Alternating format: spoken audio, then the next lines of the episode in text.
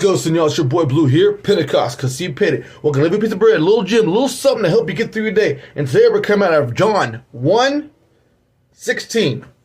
And it says this, For out of his fullness, the superabundance of his grace and truth, we all receive grace upon grace, spiritual blessings upon spiritual blessings, favor upon favor, and gift upon gift. Remember one thing. We are all have grace and mercy in the Lord. It's downloaded. We have that. God gives that to us. But until we recognize it, we don't know. We recognize it, it becomes fuller, more alive. Grace upon grace. God's redemption at Christ's expense. That's how it is. God's grace on you always. Much love to you. Remember, love, peace, and accountability. Let the Holy Spirit do what it do in your life and watch it work. And remember, Pentecost, because he paid it at all cost.